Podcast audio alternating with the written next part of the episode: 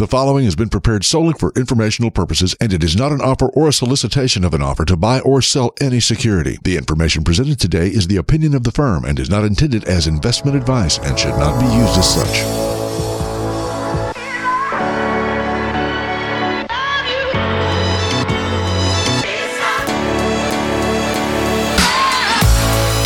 Welcome to Biblically Based Wealth Management with your host, Kevin Bruce. On this show, Kevin combines academic, behavioral, and biblical financial principles to separate the wheat from the chaff in investing and retirement planning.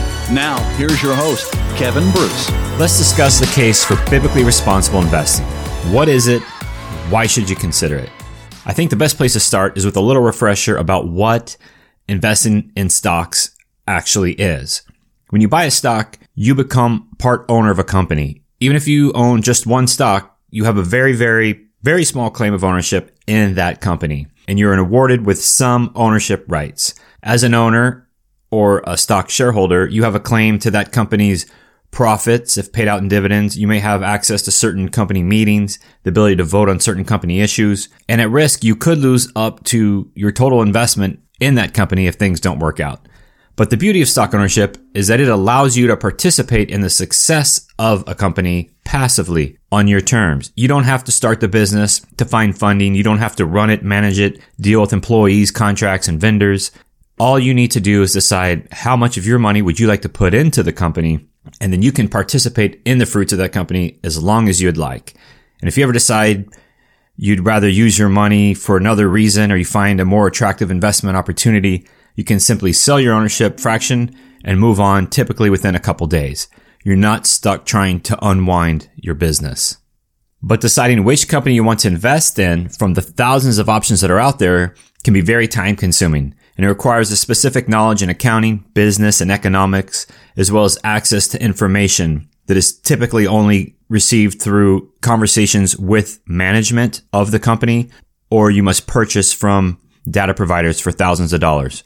Because of this, mutual funds and ETFs have become very popular as they allow you to hire a professional or a team of professionals to choose which stocks to buy, which companies to invest in. However, because of the popularity of mutual funds and ETFs, the average investor has become more and more detached from the companies they actually own. Some investors will know the index that their ETF is built to replicate, such as the S&P 500 or the Russell 2000, or they may know their mutual fund's investment objectives, such as dividend paying stocks, a growth fund, an income fund, whatever it may be. But they have little to no knowledge of what the underlying companies are of that index or that mutual fund. The companies that actually comprise the fund, the companies they actually own, the business activities that these companies engage in and is generating the profit for the investor. Now, I don't say this to badmouth mutual funds or ETFs. I utilize both of them in my strategies, and I think they can be a great investment option. By offloading the day to day stock analysis, it allows you, the average investor, to spend your time doing what you enjoy most, what God's called you to do. Instead of coming home from work, trying to unwind, spend time with your family, and then be a part time investment analyst. So I get that. I understand it. And I think for most people, it's probably the right way to go about it. But there's one more choice that we can make before handing off the day to day stock picking responsibilities to the professionals. And what I'm referring to is the choice to be a good steward of what God has given us. And that choice is to follow a biblically responsible investment philosophy. So what I'm going to do now is first kind of define what biblically responsible investing is, or BRI for short. Then we'll look at reasons why you should consider it. Specifically, we'll look at it from four different angles. The social political angle, the academic, the performance, and of course the biblical perspective. So let's get into it. I think the most succinct way to define biblically responsible investing is simply to say it's the active avoidance of companies that profit from activities that violate biblical principles.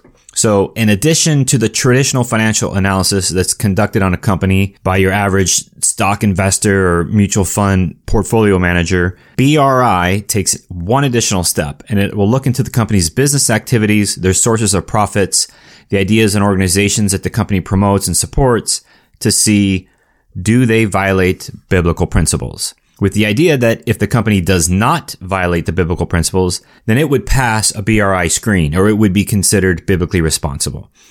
On the other hand, if the company violates biblical principles, then it would not pass. But just to be clear, just because a company is considered biblically responsible, that does not mean that they are out sharing the gospel, or even that the owners are Christian or God-fearing people at all. It just means that they aren't actively violating or promoting violations of biblical principles. And the definition of what biblical principles is, it can vary from one BRI investment company to another, but generally it includes companies that support, promote, or profit from abortion, pornography, and oftentimes includes other items that may or may not be prohibited in the Bible, depending on your interpretation, which could mean alcohol, gambling, tobacco, but essentially what BRI is trying to do is to align your money with your morals so that you're not supporting a company that actively promotes or profits from things that go against your faith.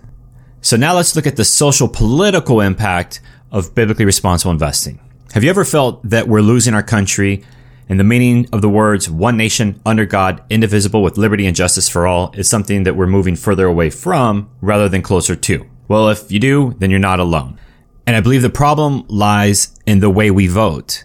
And I don't mean Democrat or Republican, but what I mean is most of us have been taught that we vote every two years. Every two years, we march to the polls and we vote for our representatives.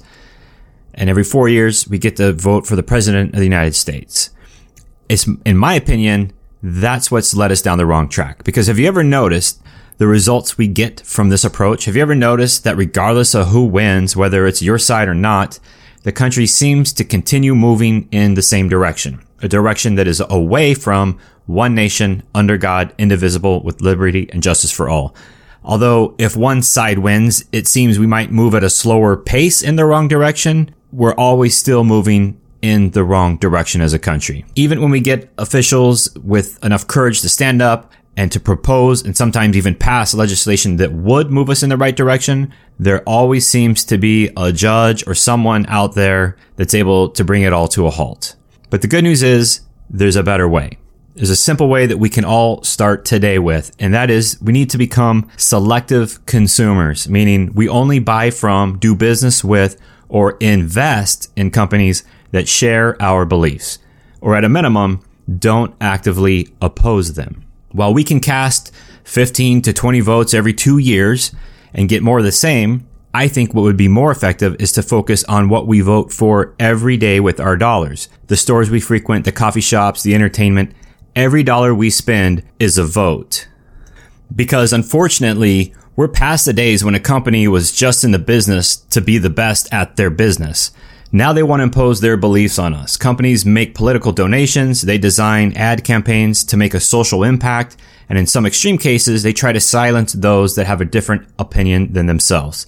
So we're no longer just buying a good or service of a company. We're also donating and supporting to their political and social campaigns, one which often directly opposes our views. In my opinion, that's where we're getting the vote wrong. Many people of faith vote conservatively at the polls, but then they spend every day of the next two years supporting businesses and investing in companies that have a directly opposing moral and political belief system than they do. So if we want to make a positive change for the country, if we want to move more towards one nation under God, indivisible with liberty and justice for all, we must stop supporting the organizations that oppose it with their actions, and we need to make a conscious effort to invest in and support businesses that hold our shared values. So now let's look at BRI from an academic perspective. Two well established concepts in the academic world of investment management are the principle of diversification and the small company effect. Now, diversification, as you probably already know, can simply be stated as not putting all of your eggs in one basket. In portfolio management, one basket could mean one stock, one sector, one asset class, one country, and so on. But the goal of diversification is to achieve an optimal level of return at a minimum level of risk. And it's accomplished by spreading your investments across a combination of distinctly different securities that behave differently in different market and business environments. The small company effect basically states that over long periods of time, small cap companies, or just think small companies, tend to outperform large companies. Although this has been a well-known phenomenon in investing for a long period of time, no one's been able to pinpoint the exact reason for this phenomenon. There are a number of theories out there, including large companies just don't have as much room to grow as smaller companies do, or the analyst coverage on a small company is little to none versus a large company that has a lot of analysts following it. Therefore, there's less pricing efficiency in the smaller companies and more room for upward surprises. Or even smaller companies are more risky. So you're just being compensated for that additional risk you're taking. My thought is that it's probably some combination of these theories that best describes small caps outperformance over the long period. But regardless of the specific reason, history has shown that the inclusion of small caps into a well-diversified portfolio can increase the portfolio's overall return. So what does this have to do with biblically responsible investing? Well, a study done by Altum Faithful Investing took the S&P 500 and applied a biblically responsible screen to each holding meaning they looked at each company in the S&P 500 and determined whether that company violated biblical principles or not. And depending on that answer, if they did not, they went into one portfolio. And if they did violate biblical principles, they went into another one. The end re- result was 52% complied with biblical principles and 48% failed and violated biblical principles. Now, with these two portfolios, they then took a look at the characteristics of the companies that comprised each of them. What they found was the BRI portfolio was more diversified both by sector and market cap and offered a smaller company tilted portfolio when compared to the non-biblically responsible portfolio. This is because what they found was that the larger the company, the more likely it was to violate biblical principles. So fewer of the really large companies were included in the biblically responsible portfolio. And I think that's great because what we have here is a strong academic base for biblically responsible investing because the latest and greatest investment strategy that's being deployed today by mutual funds and ETFs worldwide is something referred to as smart beta. And often it's also referred to as evidence based investing. And essentially what academics have done is followed the science of the historical source of investment returns and developed a strategy to benefit from them and a strategy that they call smart beta. And just to help explain for a moment what I'm talking about, there's something called beta and smart beta, where beta means market risk and market returns that are generated just by having exposure, just by being there. So not returns that are attributed to your brilliance or your perfect market timing skills or your stock picking abilities, but returns that are achieved just because you were there in the market. It's kind of like a stock market participation ribbon, if you will. Smart beta is the same idea, but instead of just showing up and being present, you put a little bit of emphasis, weighting, you put a little bit more of your asset allocation in the areas of the market, such as small cap companies, value companies, and such, where there tends to be more companies that have qualities that have historically demonstrated the ability to outperform the broader market over the long run. But again, you're not picking which stocks are winners and losers. You're not trying to time the market. You're just setting your asset allocation to have more emphasis on certain assets that, that have certain characteristics that historically have demonstrated long-term success. And I apologize for that long explanation, but that's essentially the definition of smart beta. But I think the beauty here is that it's always fun to see that one of the best investment strategies that academia can come up with, you know, with all of their brilliance also happens to be a natural byproduct of biblically responsible investing. Now let's turn to performance. What has been the performance of a biblically responsible investing approach? And I'd like to preface this section with a quick discussion on performance in general. Now, having researched performance for many years, I think the big takeaway is past performance should only be relied upon to confirm that a manager or fund can successfully implement their strategy but I would never use it to prove that a strategy is successful because markets change, the economy changes, the rules change, regulatory and tax. So just because something has worked in the past means little to nothing about its future success. Everything we do in investing and in portfolio management is future facing, not backwards.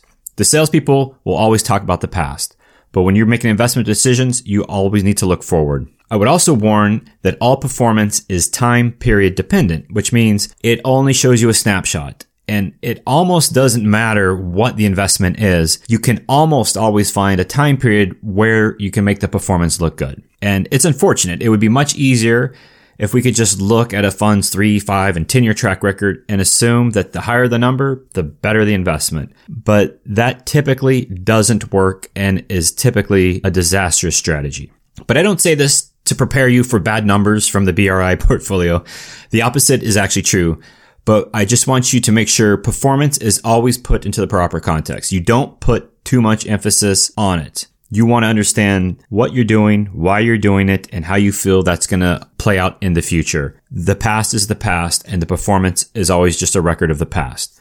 So back to the previous study, we were discussing where the S&P 500 was divided up into two different portfolios, one biblically responsible, one not. They then ran a performance reports on the two portfolios. They looked at the three year, five year, and 10 year performance numbers. And what they found was that the biblically responsible portfolio outperformed in all time periods on both an absolute and a risk adjusted basis. So this means that the return numbers were higher in the biblically responsible portfolio, just if you just compare them one to another. But more importantly, they were also higher when you accounted for the risk that each fund took in an effort to achieve the returns that they did. And that's important because we've all heard the adage, no risk, no reward. And it's often true that something that produces a higher return typically took a higher risk to achieve it. But in this case, the case of a risk adjusted return, the risk has been taken into account. And what is left is how much return did you earn for a single unit of risk that you took? Or put another way, how efficient was the investment? And what they found was biblically responsible investing or that portfolio was more efficient than the non-biblically responsible portfolio across all time periods. So from a strictly investment management perspective, one should seek to allocate to biblically responsible investing as it produces a higher risk adjusted return. It provides a more diversified portfolio and it better aligns the portfolio with the historical drivers of long-term performance, aka smart beta. And last but not least, let's talk about the biblical reasons that one should seek a biblically responsible investment strategy. Because the political and social case for BRI is obvious and the academic and performance case for BRI can be demonstrated, what may not be as obvious is the spiritual implications for how you invest your money. For instance, when we think we're just buying coffee on the way to work or just getting some items on the way home from the store, we may be giving money to companies who in turn use the profits that they generate from us to support causes that are explicitly spoken against in the Bible, such as abortion, pornography, and so on. So what does the Bible tell us about the management of our money? What's the point of BRI? Why should we even bother? Well, the first thing I think is that it's not really our money. It's that God owns everything and that includes our time, our talent, and our treasure. Deuteronomy 10:14 says, "To the Lord your God belongs the heavens, even the highest heavens, the earth and everything in it." Psalms 24:1 says, the earth is the Lord's and everything in it, the world and all who live in it. So it seems pretty clear that we don't own any of this. Our money is not our own. Sure, we may have earned it, but we earned it with the time and talents that God's entrusted us with. God owns it. He's entrusted us with it. So you might say, okay, if it's God's money and it's in my possession for the time being, so now what? Well, if we buy the premise that God owns it all, then the best we can assume we are is stewards. And we're called to be good stewards of what God's entrusted us with, meaning we use it in a way that's in the best interest of its owner. In our case, God. The parable of the talents, the master rewarded the servants who used their talents and multiplied them, but punished the one who buried his in the ground and hid it. In this case, the two servants that were good stewards used what they were given to further increase their master's estate. In our case, we want to use what we've been given to further increase God's kingdom. And one way we can glorify God with the money He's entrusted us with and further His kingdom is to invest in companies and businesses that aren't actively promoting or profiting from things that go directly against His written word. And finally, we're called to be doers of the word, not just hearers.